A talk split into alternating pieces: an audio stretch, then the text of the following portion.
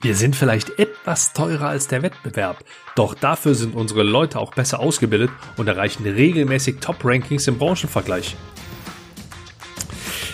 Eine Reaktion darauf könnte dir schnell einfallen. Wie du in Verhandlungen argumentieren kannst, das erfährst du in dieser Episode des PRM Podcast Besser verhandeln.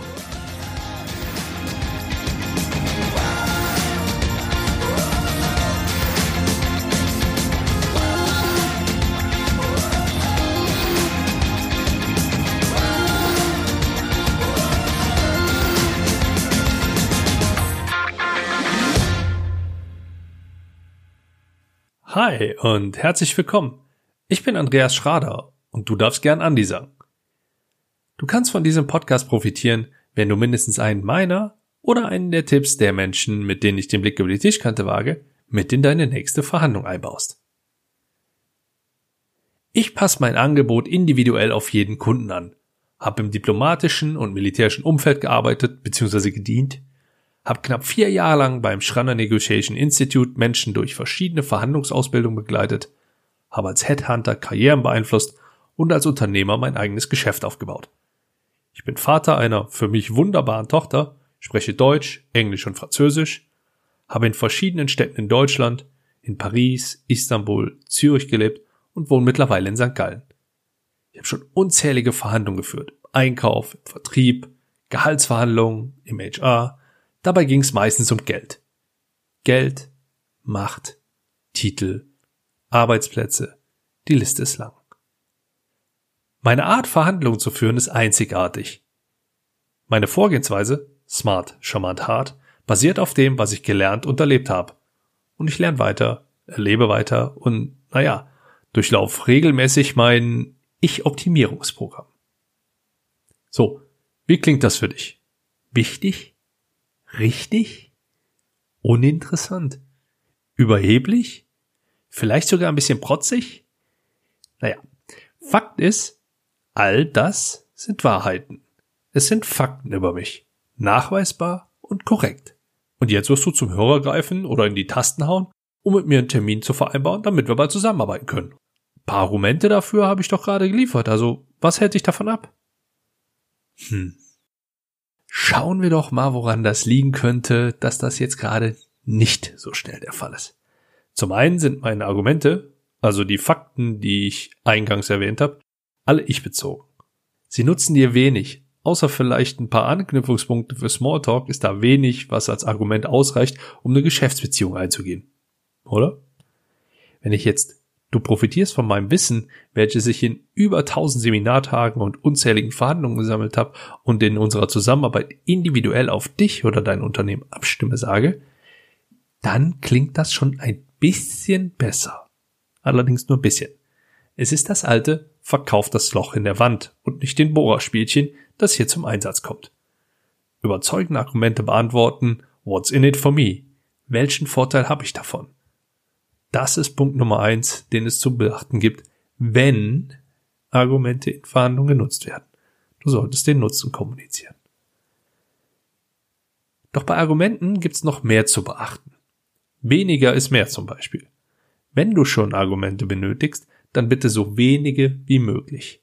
Information Overflow, also Überfrachtung mit Informationen, schadet mehr als sie nutzt. Da zähle ich nun wirklich nichts Neues. Ich werde nie vergessen, wie ich zu Beginn meiner beruflichen Karriere verkauft habe. Schleuderzahl, Energieeffizienzklasse, Anzahl der Programme, Preis, Garantiedauer, all das habe ich aufgezählt. Verkauft habe ich nur an die, die entweder mich schon kannten oder die mein Chef kannte. Meine Kollegin Linda und Martha, klar, sie waren deutlich länger dabei als ich, und ich war auch nur der Azubi und sie waren schon im Verkauf eingestellt. Aber wenn die einen Kunden hatten, dann gingen die beiden anders vor als ich. Wie ist die Situation daheim? Welche Jobs haben die Eltern? Welche Hobbys? Mögliche Kinder? Das waren fast immer so die ersten Punkte, die die beiden abgeklärt haben. Erst dann kamen die Argumente. Jedoch nie viele und nie einfach nur so, sondern immer so, dass direkt klar war, wie die Maschine in den Alltag eingebaut werden kann. Und daraus haben die Kunden die Vorteile meistens selbst abgeleitet. Nutzendarstellung und Emotionen liefern, anstatt reine Faktendarstellung. So werden Argumente eingebracht. Auch in Verhandlungen. Mit Argumenten ankerst du auf eine bestimmte Art und Weise. Und aus diesem Grund sage ich, wenn du denn unbedingt argumentieren magst, dann steig mit deinem besten Argument ein und betone die Wichtigkeit. Es ist einfacher, sich auf die Wichtigkeit zu einigen, als darauf, ob das Argument richtig, zielführend oder gar fair ist. Wenn du zu den Themen Fairness und Recht haben noch weitere Impulse hören magst, dann empfehle ich dir Episode 65 und Episode 20. Solltest du mehrere Argumente benötigen, dann folgt dem stärksten direkt das schwächste. Das letzte Argument, das du einbringst, sollte das zweitstärkste sein. So wie bei Eindrücken ist es nämlich auch bei Argumenten. Der erste und der letzte zählen.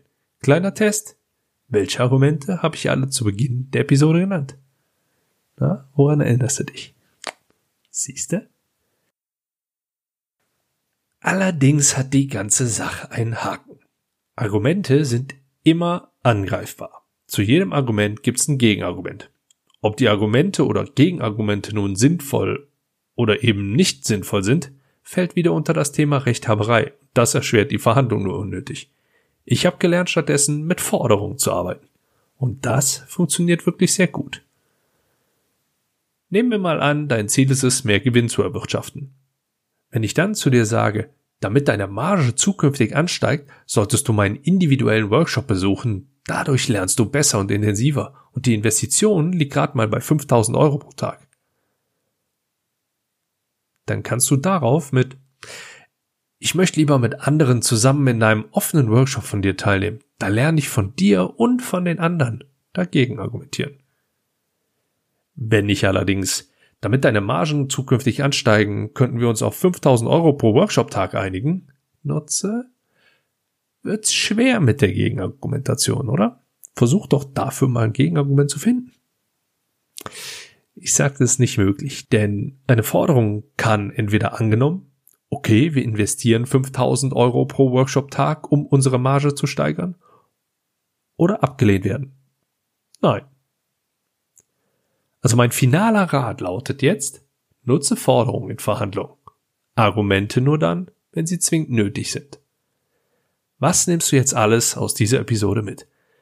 Wenn Argumente eingebracht werden, dann stell den Nutzen für dein Gegenüber dar. Nutze so wenig Argumente wie möglich, bringe sie, wenn, dann emotional rüber.